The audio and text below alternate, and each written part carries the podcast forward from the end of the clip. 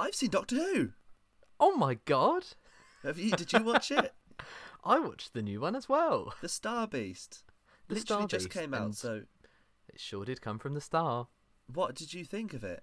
Because I'm a, I am like the biggest Doctor Who fan on the planet, and you're I think a bit more casual. Like, I don't think you even did. You watch any Jodie Whittaker and like Peter Capaldi and that?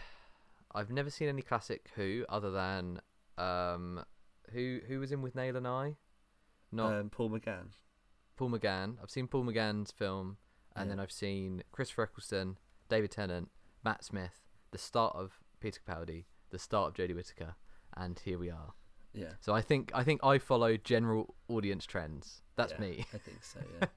well, I mean, also we're of a certain age. Like, at the end of the day, it's basically a kid show, so it's sort of like lots of our Yeah. most of my mates sort of watched Matt Smith and sort of fizzled out around then. It was huge when we were younger. It was It's the not so biggest much it's ever been. Well, I mean, when we were kids, like David Tennant, you go into a shop and it, they'd have like the Doctor Who aisle, and it would just be Mm. merchandise like you've never Yeah. seen. Like it was just, it was everywhere. Um, and now it's those team. It was it's the people who were, you know, making the show back when it was. Uh, when it was so big, have come back, and it does seem like they're going to do loads of spin-offs. They're going to really push it as much as they can. It's on Disney Plus as well now. If the scripts are good and they can get the viewers back, it could go really, really big. And I But talking about Paul McGann, this is exactly what they tried with the film was to Mm. try and get that American spin off, Yeah. that American audience that just fell on its face It very did. hard. But they shot that in Vancouver, and it was like you know they had an American master, American companion. Like it was an Mm. American version of the show, which you know it was already majority British viewers. That sort of turned the British. Oh, I mean, people, people did like the movie, but like you know, it was a bit. Yeah. I'm not sure about this. And Americans, it was like this is too British. So this is now at least. It's very much a British show. It's still back again. entirely how it was, but it's just like Yeah. internationally rather than just putting on some obscure channel. Like they're like pushing it. they're gonna put it on Disney Plus. People can be like, oh, I've heard about that. I'll give it give it a go. Um, what I find most interesting is if you don't know, this is now been partially funded by everyone's favourite corporate conglomerate, um, the one, the only, art killer Disney. Oh, I love Um, Disney. so that's why it's being shown on Disney Plus, and that is why they have they've so squarely grabbed they each end of Doctor Who, and they're twisting as hard as they can to really wring out the cash um, from the Doctor. So that's why Tennant is back to kickstart that audience in a very cynical way. It's to get people back in. And I mean, uh, I saw an interview Russell T Davies. Like Disney wasn't on like they weren't on board by the time that. Like they would already come back, and then after Russell Mm. Davies was back, he was the one who tried to push for Disney Plus, because he wanted to get the worldwide like viewers. yeah, but um, and more money.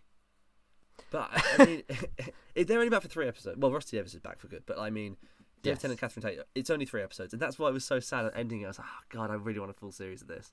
I know. I Maybe know. it's for the I best. know. It's finite.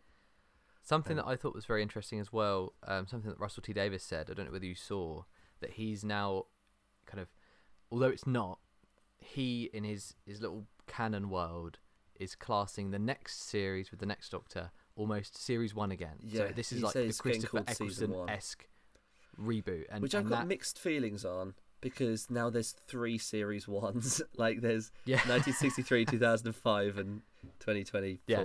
Like it's. Well, I can't remember what series is meant to be. It would be.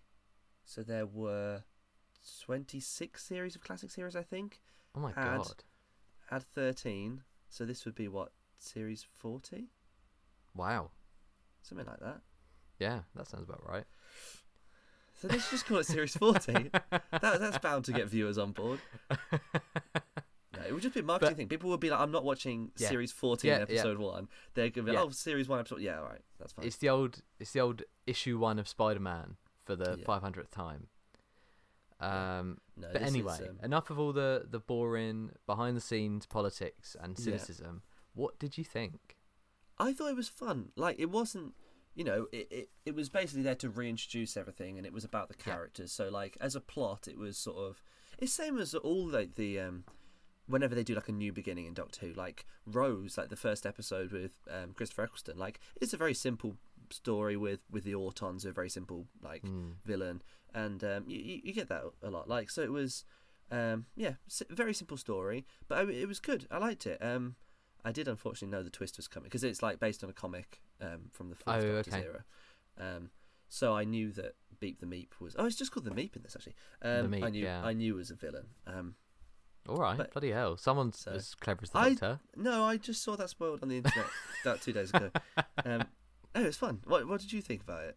Yeah, I agree. I agree. It was a nice little little kick back into the universe. Yeah. It, it starts with a, a monologue. Um, oh yeah, I thought that of was the shot Doctor really weirdly. and Donna.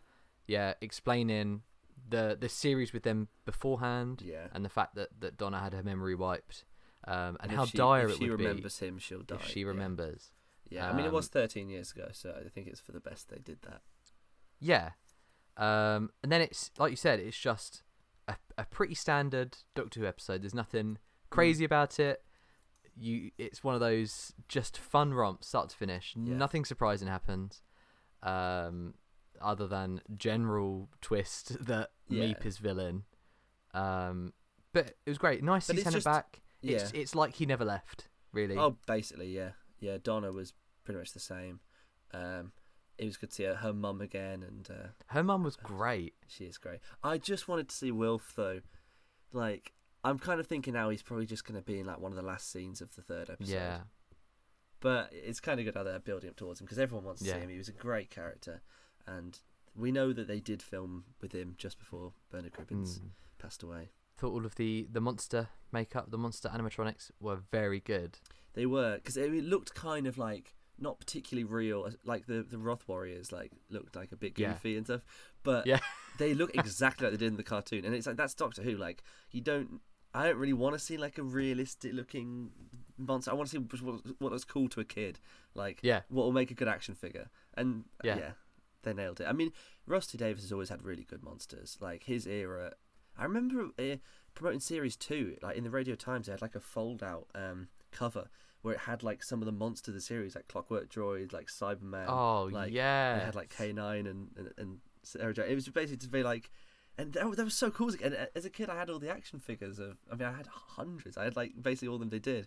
And, that, Wow. and that's what they need to bring back. Like they don't really do action figures very much anymore. They just do like repaints of old molds they Mm. already have. And they do like Well- mainly classic series because they know it's just like adults buying them. Yeah, I know. Literally, literally me. But Meep, yeah, the Meep looked great. Um, it, when he turns, it, it becomes a CGI Meep.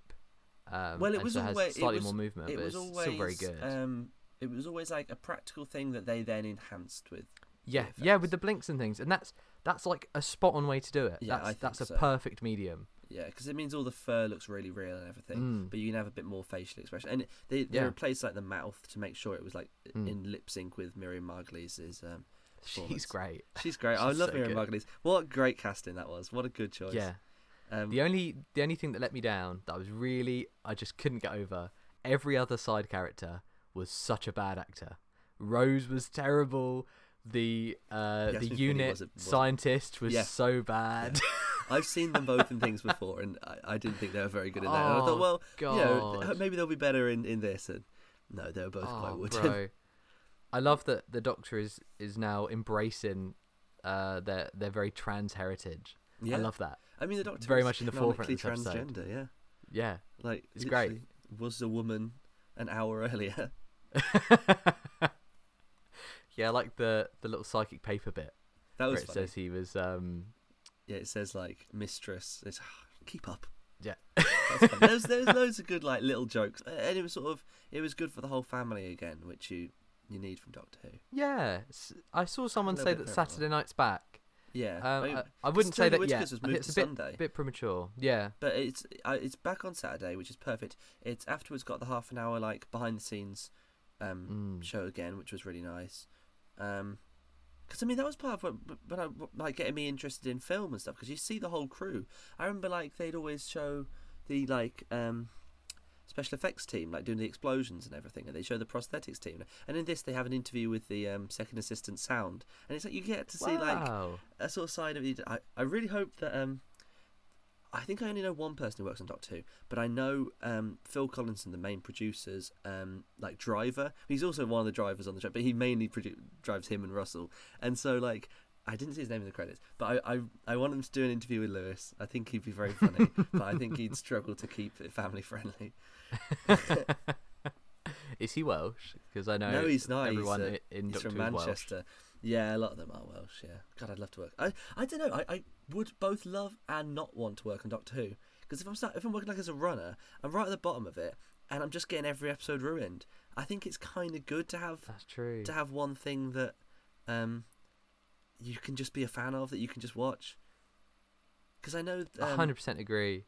because I'm sure you've been asked this before. Uh, as as a runner as someone in the film industry, you're always asked by friends and family or people you haven't seen in a while. Hmm. Oh, that's so amazing. What what would you want to work on? Who would you want to Yeah. work with?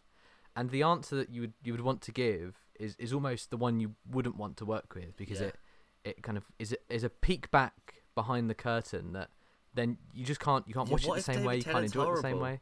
I yeah, mean, I, I yeah, know a bunch of people who have worked with him and they all say he's not, but they all say he's lovely. Exactly. But it's you know still.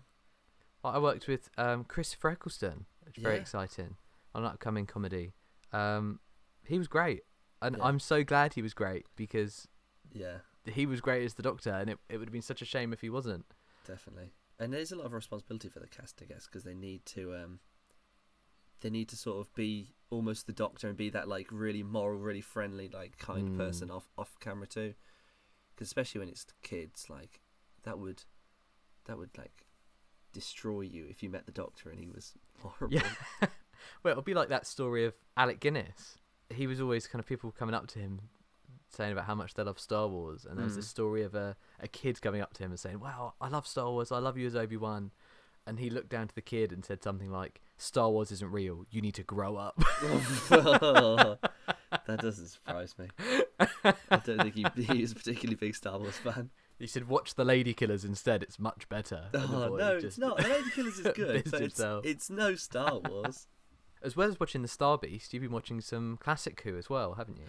Oh, I've watched loads because it was the 60th anniversary on Thursday. So I watched. Oh, let me go down the list. I watched loads of random stuff. I watched The Time Meddler, The Curse of Fenric, Earthshock, The Caves of Androzani, uh, Genesis of the Daleks, The Day of the Doctor, the five, yeah, the Five Doctors, and Destiny of the Daleks, and the Daleks in color. So they like took the first Dalek story, which was in black and white, and colorized it and put it on the telly Wow. and they did a really bad job of it. It looks Oh. so bad. Like, it's not that the technology's about. I don't know why they didn't upscale it. Like, there's like AI software. So I just, as for a bit of fun once, just like AI upscaled a scene from classic Doctor Who, um, and it looks like it was shot this year. It looks great. And I also like cleaned up the audio because that's not difficult to do, um, and then then did some colorization. And they just didn't do that, so it's in horrendous quality, and the audio is like it's a terrible like 60s mic. Um, and then they got really loud new music they've put over the top, so you can't hear the dialogue half the time. and because I think you know the Daleks, it's all mostly set in like a Dalek city where everything's like silver. So I guess they they just were like, oh, if it's got color, we need to give it as much color as we can possibly do.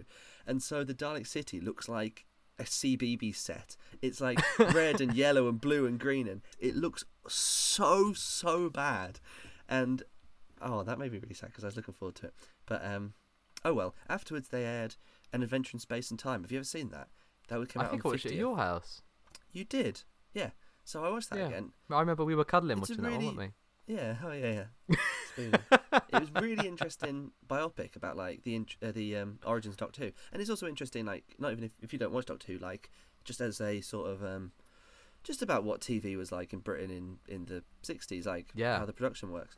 Um, and at the end of that, like there's a bit where William Hartnell like sees a vision of of Matt Smith's eleventh Doctor, and it's like as if it's him coming to terms with the fact the show can go on without him, and that's a good thing. And but they re-edited it with Ncuti Gatwa, and so that was a nice surprise. Oh, that's lovely. Yeah, so that was his debut as the Doctor. Oh. Anything more about Doctor Who to talk about? Um, other than it's gone woke. No. it has. Yeah, yeah, yeah 'cause they. I didn't think they would. I didn't know if they were going to like address her being trans, or if they would just sort of keep it. Um, you know, we know you don't need to. Might not need to be part of the plot. It was very much like that is really relevant to the story, and that was like kind of how it was all wrapped up. It was like, and I thought that was really clever.